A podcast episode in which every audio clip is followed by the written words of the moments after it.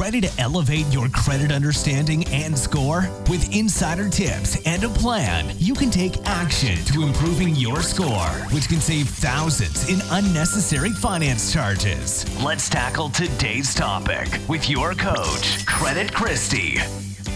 Hey friends, it's Kristi, your credit coach. Thank you for joining me for another episode. This one's going to be short and sweet. I just really wanted to take a moment and share with you some headlines that I'm starting to see quite a bit of. If you have ever researched, considered, or hired a credit repair company, one of them may have been called Lexington Law or creditrepair.com. So, in the last few years, my gosh, probably closer to three or four years, there's been some ongoing back and forth conversation and even lawsuits from the CFPB. So, that's the Consumer Finance Protection Bureau. And it is a government backed agency that is really intended to help protect consumers from being scammed, ripped off, those kinds of things. And it's really for financial organizations. And even back as far as May of 2019, the CFPB had accused two of the nation's largest credit repair companies, which is Lexington Law and CreditRepair.com, of tricking and cheating customers. They were saying that, and basically accusing them of violating federal laws.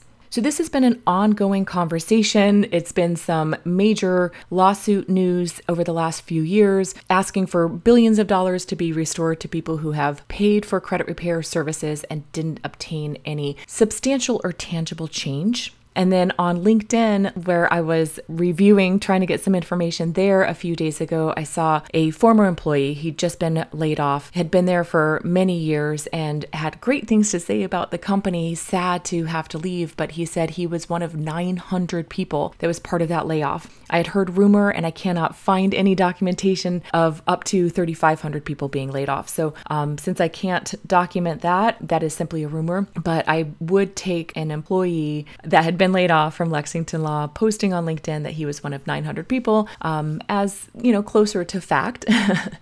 But I share this with you because there are a lot of people that are seeking positive change when it comes to their credit profile and they seek the services of a credit repair company. I believe that this, of whatever's going on right now with new laws and titles changing, that we're on the brink of something that's going to be very, very different.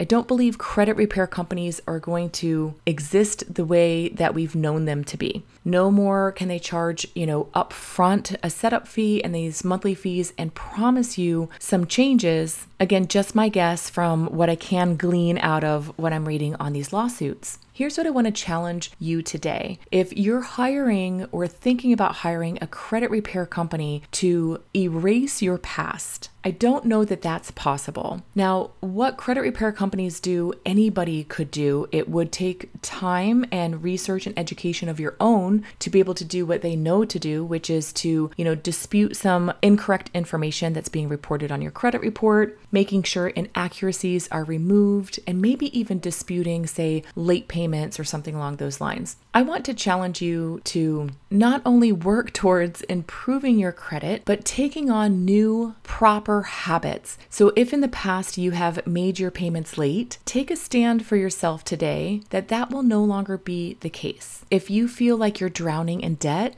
get into action to get out from it. I was at a store last night and it was a little bit late. She looked a little bit tired, and I said, Oh gosh, I bet you're excited about 30 minutes until it closes, and then you can call it a call it a night. She said, Actually, no, I got to go to my next job. And she's explaining to me she's working three jobs. And I felt so much sympathy and empathy for her. And I said, You know, there were a handful of years that I worked three jobs at one time, and it's no fun. I respect you for it. I encourage you through it. And I hope it's not for long. I share this with you because if you need to get a side hustle or a job to get yourself out of debt so you no longer have these monthly payments going to these other things so you can accomplish your bigger, better goals, then get into action. If your credit history is reflective of a lot of collections, start noticing those patterns, those behaviors that got you to that place. Are you living outside of your means? Are you using credit cards as if it's an extension to your income? Are you purchasing things impulsively? And maybe something that's not in alignment with what you should be paying for, say, a car, a home, those kinds of things. Can you take in a roommate? Can you negotiate down some debt? Can you sell something and pay off that debt from that resource? Are you getting any money back from your taxes? Can you use that well in propelling you towards a financial future you can get excited about? And then, with those right habits, behaviors, and actions, perhaps you won't need the services of a credit repair company. But there's a reason why these lawsuits are happening. There's a reason why the CFPB is chomping down on them right now. And there's a reason why Lexington Law is experiencing layoffs right now and some downsizing.